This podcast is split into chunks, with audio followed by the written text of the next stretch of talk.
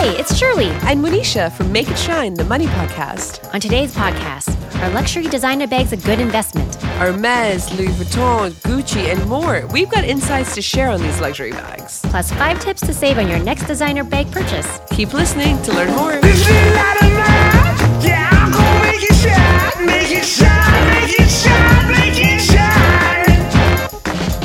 It's all about luxury designer handbags today. And big thanks to our listener, Natasha, for suggesting this topic. yes. So, great suggestion, Natasha. First of all, I'm an on and off bagaholic. I love looking at beautiful designer handbags of all sizes and shapes.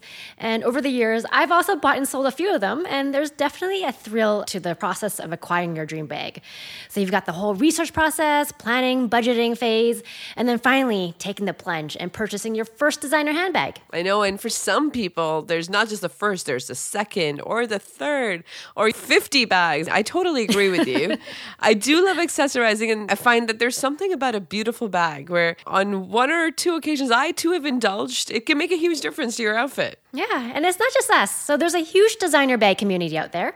On social media, there are fashion influencers that specialize in reviewing designer goods, handbags especially. And there are millions of videos and posts on luxury designer bags. There's videos of people's bag collections, wow. their unboxings, detailed bag reviews and comparisons. It's a whole industry. I remember the first time you sent me a link to an unboxing video. I couldn't believe it was a thing. I couldn't. I could. I was like, "Who is watching this?" Obviously, a lot of people. And a lot of people. Yeah, and the luxury brand companies totally have taken notice of this. Right now, it's part of their own marketing strategy. Right, they send out new designer bags to influencers, and they have them use it and review it and show it to you know all their followers. So on YouTube, you've got Jerusha Couture from Australia, Shea Whitney from the States, Lydia Millen from the UK, Mel in Melbourne, and of course, we gotta mention the Canadian YouTubers. There's Mel Sodera and Fashionably Amy.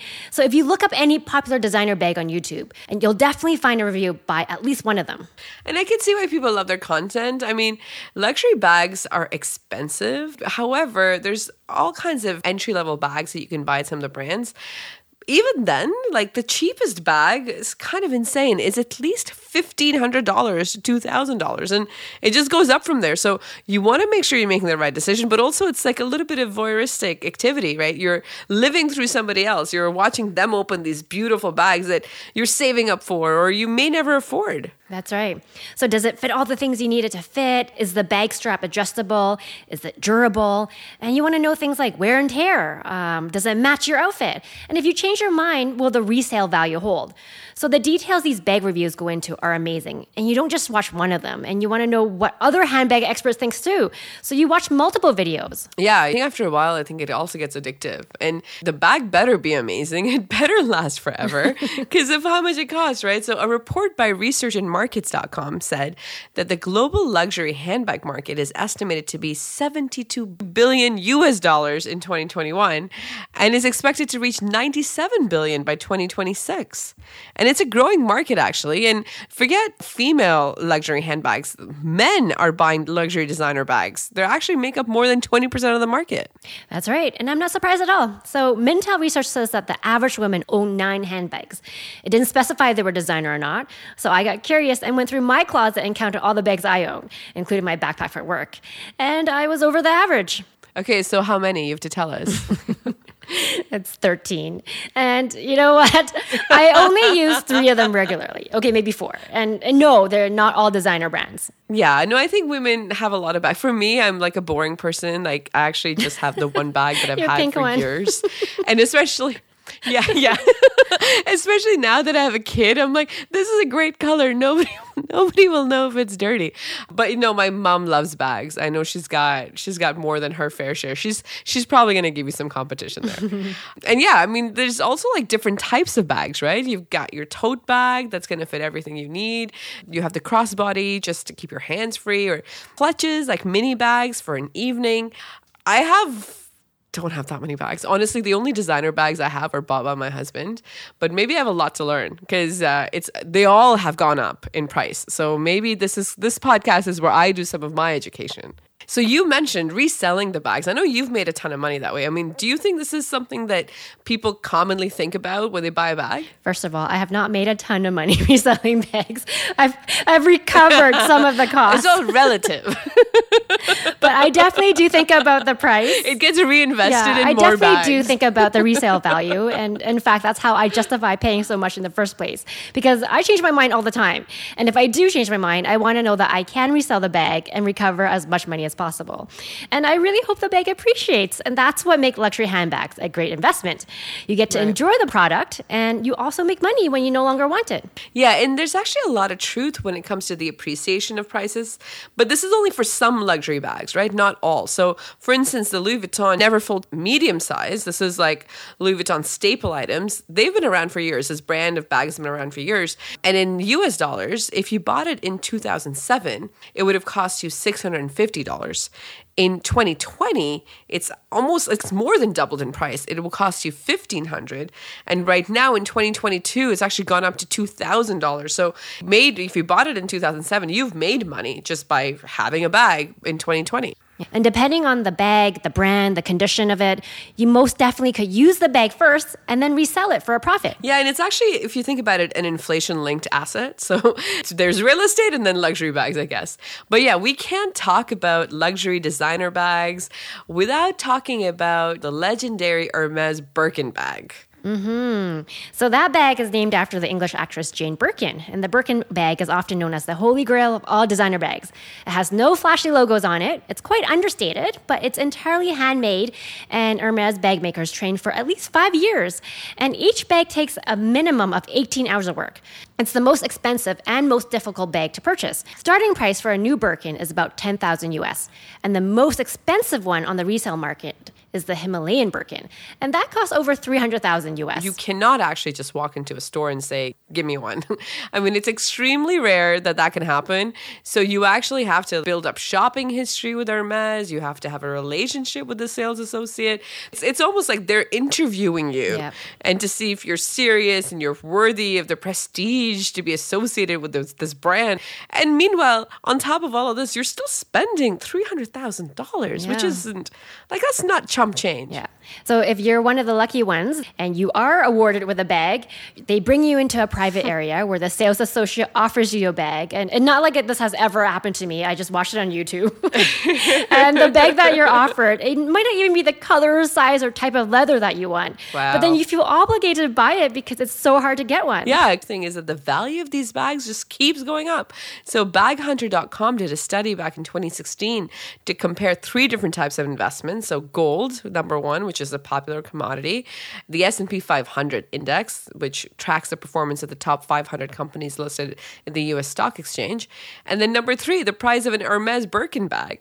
Yeah, so they tracked the historical returns for these three items back 35 years to 1980. So the Birkin was first introduced in 1984, and they compared what these three items are worth 35 years later. And the results were, on average, over the 35-year period, the S&P nominal average return was 11%. All right, so that's not bad. Yeah, not bad at all. And gold's return was about 2%, and the Birkin's return was 14%. Oh my God, that's crazy. You should invest in the Birkin. That should be like your main portfolio. well, that's not all. So there's more to this. The value of the S&P 500 and gold fluctuated a lot during the 35-year period. Right. In its worst performing years, the S&P was down 37% and gold was down 8%. And in its best performing years, the S&P was up 37% and gold was up 14%.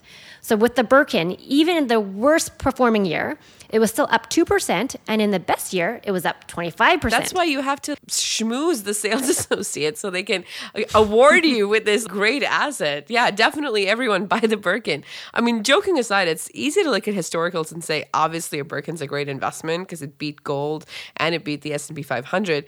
But obviously, looking forward, no one can predict what's going to happen.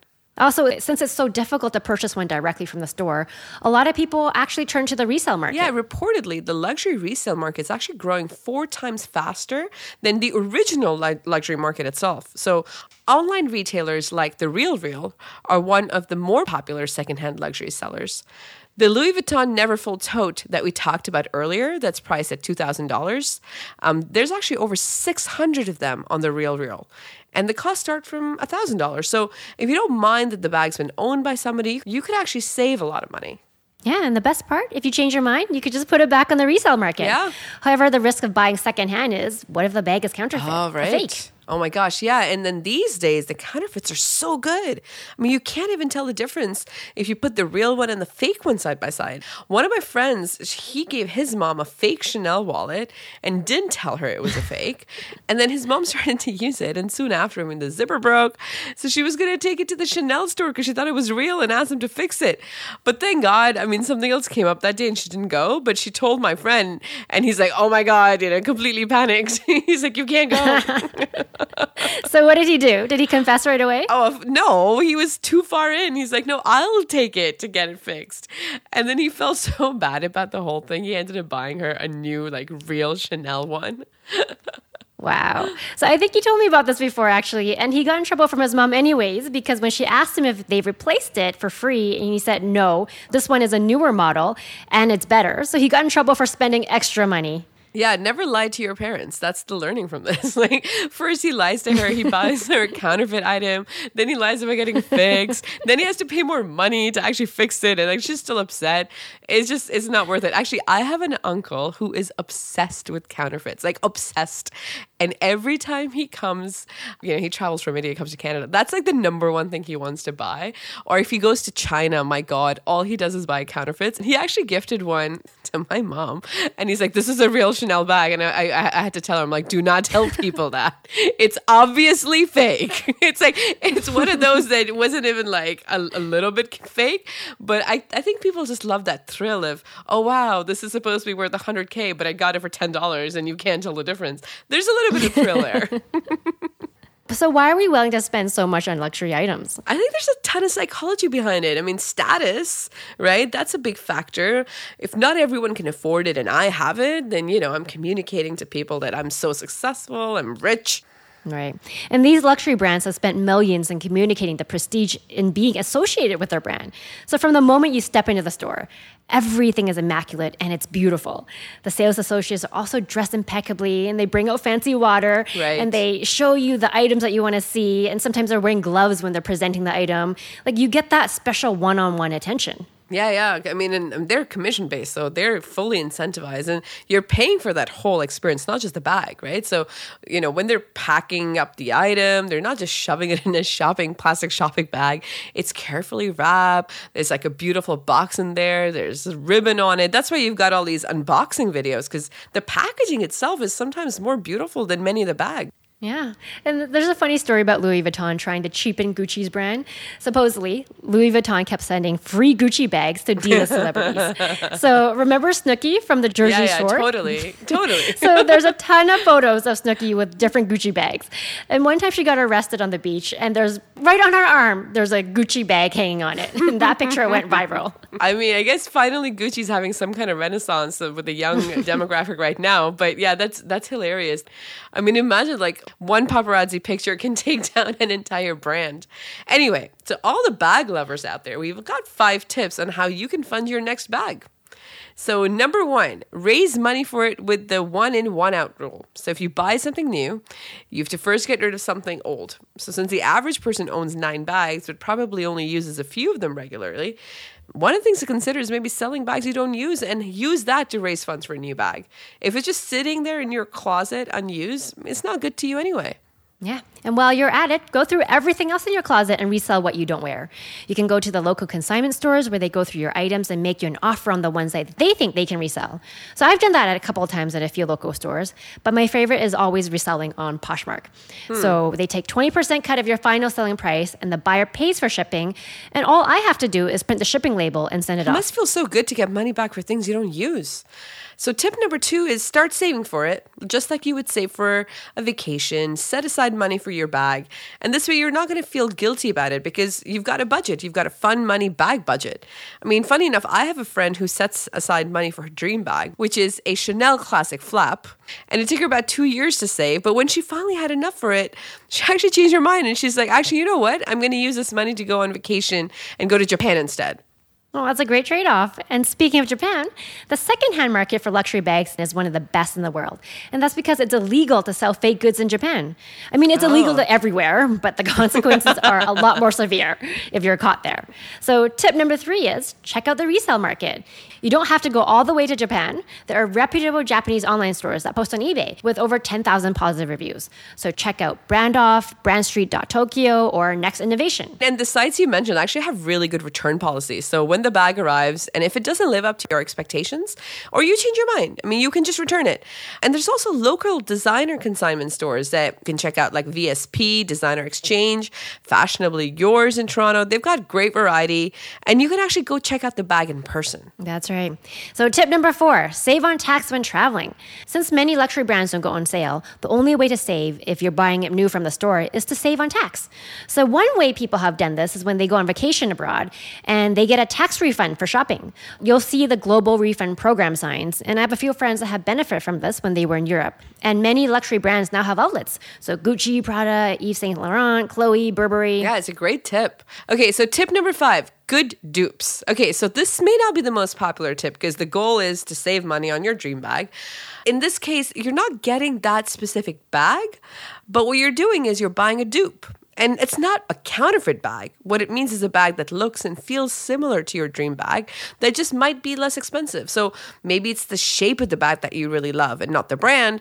So you can go to a site like Ssense.com or Farfetch with, where they sell multiple designer brands at the same spot, and you can easily see the price range of similar types of bags. Oh, yeah. So I've done that and have discovered new brands that are high quality, equally fashionable, and without the luxury designer price tag. Yeah. And well, after this discussion, I've got a question for you. So if you were given $10,000 to invest either in the S&P 500 or gold or one brand new Birkin bag, actually, you, you probably afford like a fraction of a Birkin bag, what would you do? well, historical data says buy the Birkin, but I'm going to have to go with the S&P here. I, I like diversification. Wow. I'm investing for the long term. And who knows? What if some luxury brand decides to send free Birkins to other D-list celebrities and it ends up being part of a true, scandal? True, true. So there's no guarantee the Birkin price will keep appreciating. What about you? What would you do with 10,000? So I actually think after this discussion, I don't I mean $10,000. It's funny like I'm historically always tempted to buy gold just because you're like safe asset. But I'm tempted now after this discussion to buy a Birkin bag. Obviously, $10,000 won't cut it. But if you could just invest in something like that, that is strategically constrained from a supply perspective and you know is going to go up in price it's interesting inflation linked diversification that maybe the S&P doesn't offer. Maybe they should have an ETF on luxury bags now. I'd love i'd love to see that happen. I think you should get the birkin too. I can't wait to borrow it. No well, no one can use it. Well thank you again to natasha for suggesting this topic.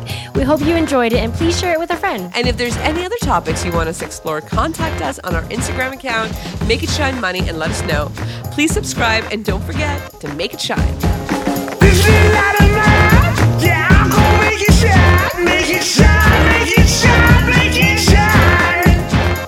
Any views or opinions represented in this podcast are personal and belong solely to the podcast creators and do not represent those of people, institutions, or organizations that the owner may or may not be associated with in professional or personal capacity unless explicitly stated.